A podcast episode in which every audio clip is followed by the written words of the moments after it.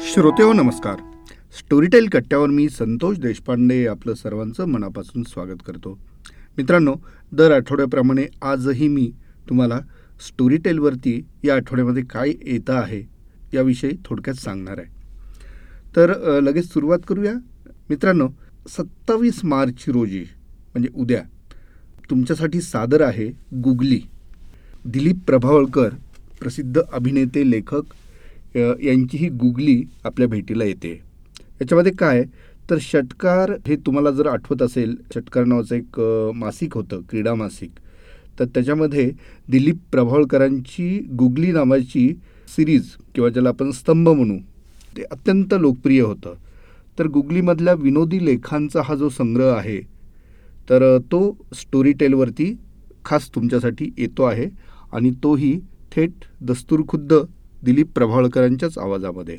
त्यामुळे ही गुगली तुम्हाला नक्की आवडेल याची मला खात्री आहे. ऐकायला विसरू नका गुगली सत्तावीस तारखेला. त्यानंतर अठ्ठावीस मार्च रोजी एक अत्यंत वेगळ्या प्रकारची गोष्ट तुमच्यासमोर येते आहे. त्याचं नावच आहे केवढं हे क्रौर्य. मित्रांनो गी द मोपासा यांनी लिहिलेली ही कथा नचिकेत दैवस्थळी याच्या आवाजामध्ये तुम्हाला इथे ऐकायला मिळणार आहे. आता हे केवढं हे क्रौर्य म्हणजे काय? जगात चित्रविचित्र अपघात आणि भीषण घटना नेहमीच घडत असतात. त्यातल्या त्यात काही खरोखर अंगावर काटा आणणाऱ्या असतात. महायुद्धाच्या काळात तर त्यांचं प्रमाण खूपच दिसून येतं. काही वेळा निवळ गैरसमजुतीनं निरपराध लोकांना शत्रू समजून त्यांचा छळ केला जातो. त्यांच्यावरती अनन्वित अत्याचार होतात. सैनिकांना दिवसेंदिवस उपासमार सहन करावी लागते. प्रसंगी ते एकमेकांच्या जीवावर उठायलाही मागे पुढे पाहत नाहीत. आता ह्या सगळ्याचं वर्णन म्हणजेच केवढं हे क्रौर्य. त्यामुळे हे ऐकायला बिलकुल विसरू नका अठ्ठावीस मार्च रोजी. मित्रांनो तीस मार्च रोजी म्हणजे गुढीपाडव्याच्या काही दिवस आधी महाराष्ट्राचे आद्य राजघराणे सातवाहन हा विषय आपल्यासमोर येतो आहे. इसवी सन पूर्व दोनशे वीस ते इसवी सन दोनशे तीस म्हणजे साडेचारशे वर्ष महाराष्ट्रावर सत्ता गाजवणारा सातवाहन हा महाराष्ट्र घडवणारा महान राजवंश. सातवाहनांचे महाराष्ट्रावरील ऋण अपार आहे. त्याचा घेतलेला रोचक वेध म्हणजेच महाराष्ट्राचे आद्य राजघराणे सातवाहन.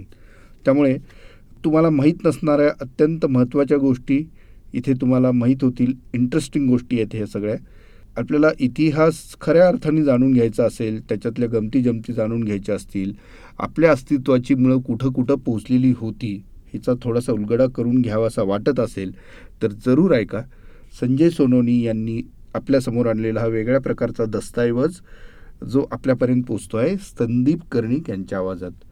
त्यामुळे ऐकायला विसरू नका तीस मार्च रोजी. मित्रांनो आणखी एक अत्यंत महत्त्वाचा विषय आपल्यासमोर येतो आहे. महत्त्वाचा याचा अर्थ असा की जसं मी मगाशी म्हणालो की स्टोरी टेलवरती आपण विविध प्रकारच्या गोष्टी ऐकत असतो. त्यातलाच एक महत्त्वाचा प्रकार आणि जो रसिकांना अत्यंत आवडतो तो म्हणजे तत्त्वचिंतन. होय.